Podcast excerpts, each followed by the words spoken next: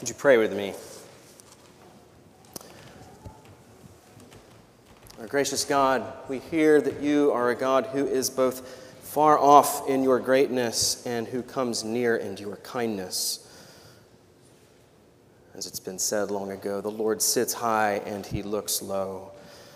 Would you come and look upon us and teach us as you have made clear that you are so ready to do? Thank you. In Jesus' name, amen. Well, good morning. Um, I just want to talk with you for a couple minutes about the struggle. The struggle. The meta struggle. It's part of your life. You might know it. It has its own form for you. I don't know what it looks like for you this morning, but I am quite sure that you are a participant in the struggle.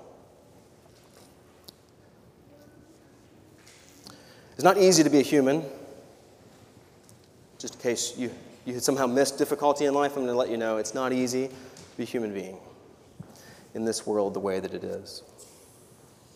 There is struggle that we each deal with on a daily basis, and then on a more periodic basis. There are parts of our lives, seasons in our lives, that are characterized sometimes by victory, and sometimes by struggle, and sometimes by defeat. I don't know where you are this morning, but I know enough of you to know that I'm not wrong about this. So, a couple things as we think about the struggle, as we listen to the scriptures this morning. Uh, three things. They all come in the form of imperatives. I don't actually like to phrase these things that way, but it works this way. Um, don't be surprised. That's number one. Number two is we're going to look to Jesus. And number three is we're going to look where Jesus looks. Don't be surprised. You know, you might think that after however many thousand years, or tens of thousands, or millions of years human beings have been around, we might have solved some of our most basic problems. So we could get away with, uh, from things like families breaking apart, uh, like drugs ravaging communities, like wars decimating the entire world, like the whole environment appearing to collapse. Uh, apparently, it's not so. The prophet Jeremiah has even more dire warning for us than what we heard read a second ago.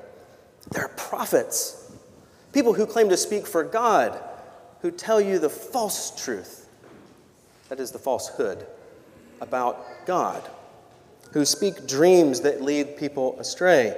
Goodness gracious, what are we to make of a world like that? Where people who stand up in front of a group of folks on a Sunday morning or wherever you are, lead you astray. God save us. You would think maybe that when Jesus comes, things might be different. He says this morning, Do you think I've come to bring peace on earth? Which is an understandable thing, given that there once were some angels around the time of Jesus' birth that said things like, Peace on earth, goodwill towards men. Maybe, maybe this, you know, but Jesus here says, No. At least maybe not immediately, maybe not right now, maybe not in your present experience, maybe not in such a way that the struggle is not real. The struggle is real.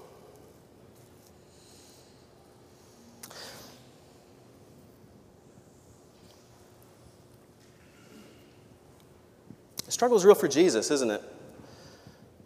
I have a baptism with which to be baptized and I am in agony. Or what does our translation say? Something like, How hard pressed I am.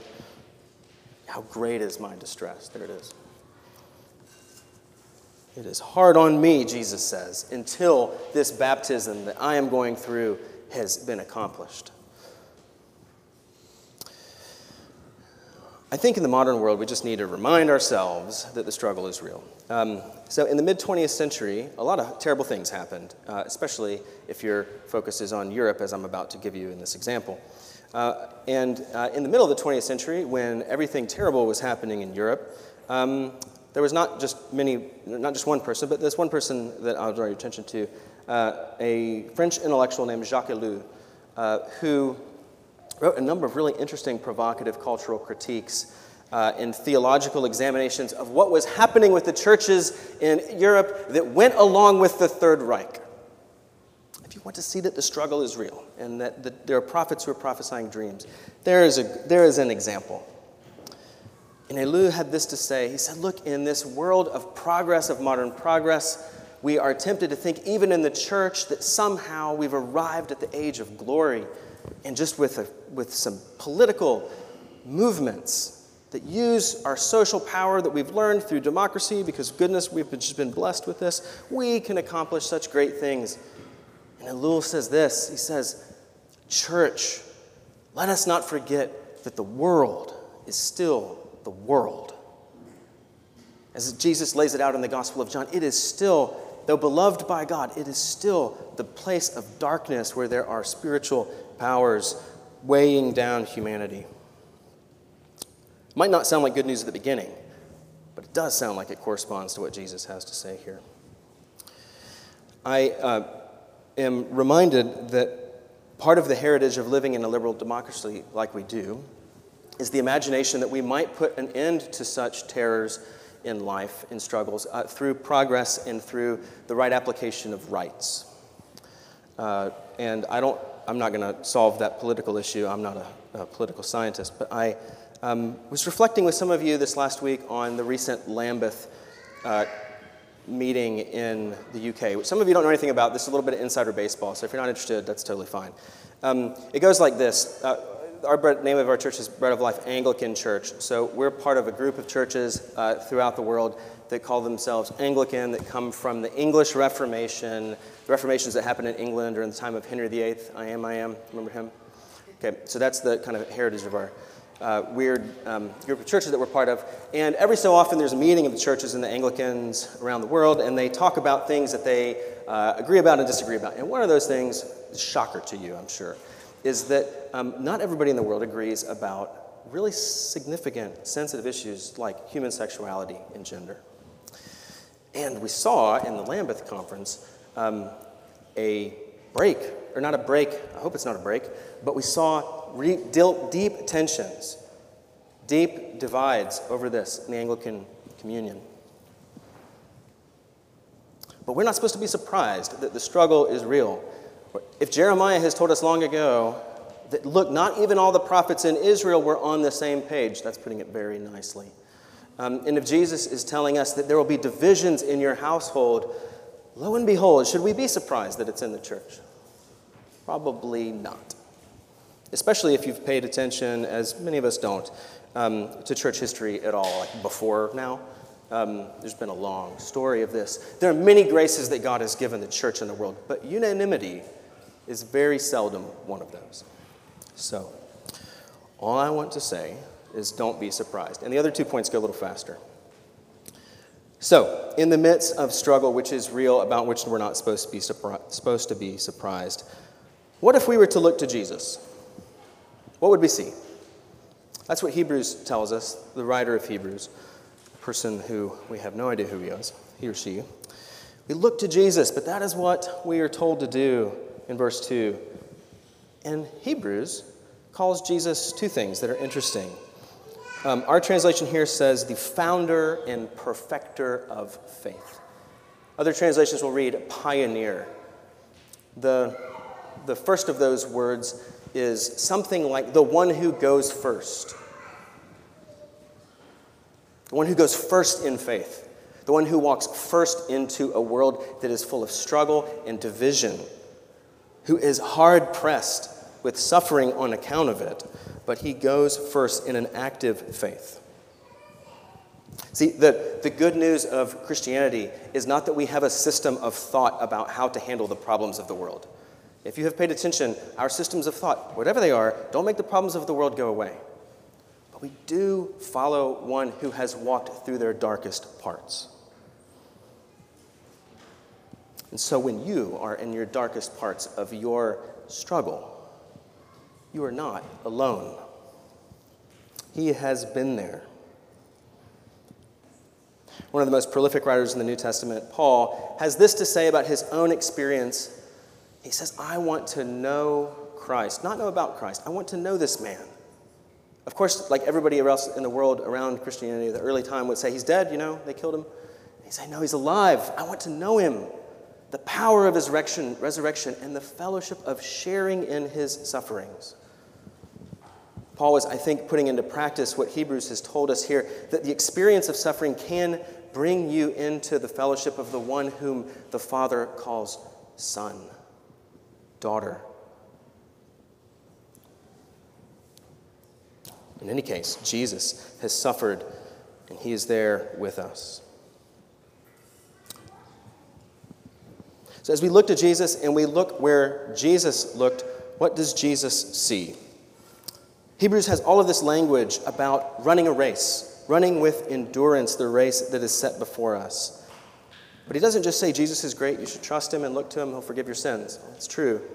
He says, consider how he ran, who endured such hostility from sinners against himself, and for the joy that was set before him, endured the cross for the joy that was set before him. In the midst of suffering, Jesus looks through that and sees something on the other side of it, which Hebrews names joy, which is a word that can be empty if it's not fleshed out in your mind and imagination. What was this joy? Perhaps it was a return to the Father's presence. That in a world of suffering where you long to be with God, I know some of you long to experience His presence with you. What was it like for Jesus to sit down and sometimes pray and sometimes not hear anything? Ah, the joy that's set before him is he's going to be in the Father's presence. But what is the Father's heart for Jesus and for the world? It is to bring lost people to himself.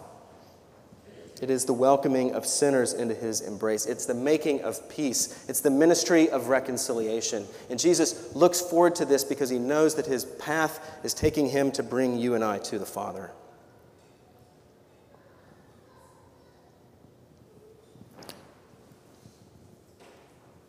So, to look where Jesus looks in the midst of our suffering, in the midst of our struggle, is, I think, in the one hand, to see that he is bringing the world to something that is good and that that happens, at least in his case, and maybe in yours, through suffering.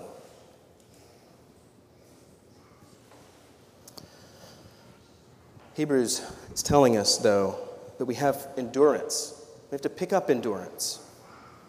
It's for discipline, verse 7, that you have to endure. You have to endure, and it's actually meant for your good, it's meant for your training. God, in God's kindness, deals with you as children.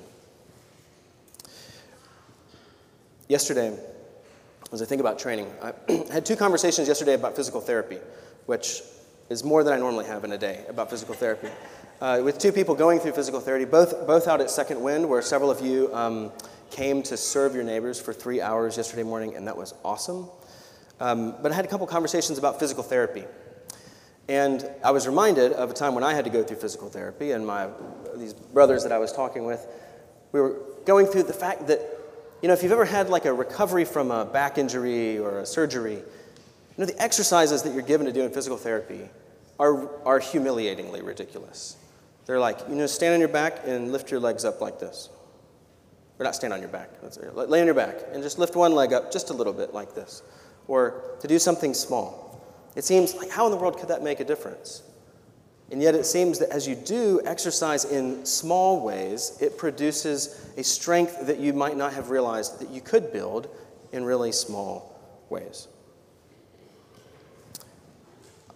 One of the things that we in the modern world, who are many of you are very quite educated, congratulations, you are. One of the things that it's hard for us to recognize is that some things that we might believe or want to believe or say that we believe aren't something that you can really connect to until you learn in small ways to put them into practice.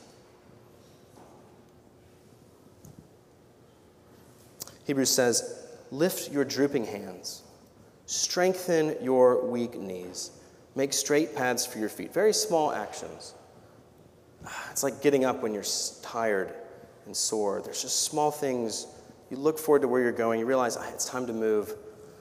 And so I just want to say thanks to those of you who, who exercised um, that service of your neighbors yesterday, that peacemaking work that we're called to do. Well, friends, as our God is with us in our struggles, uh, may He keep us in His care this week. In the name of Christ. Amen.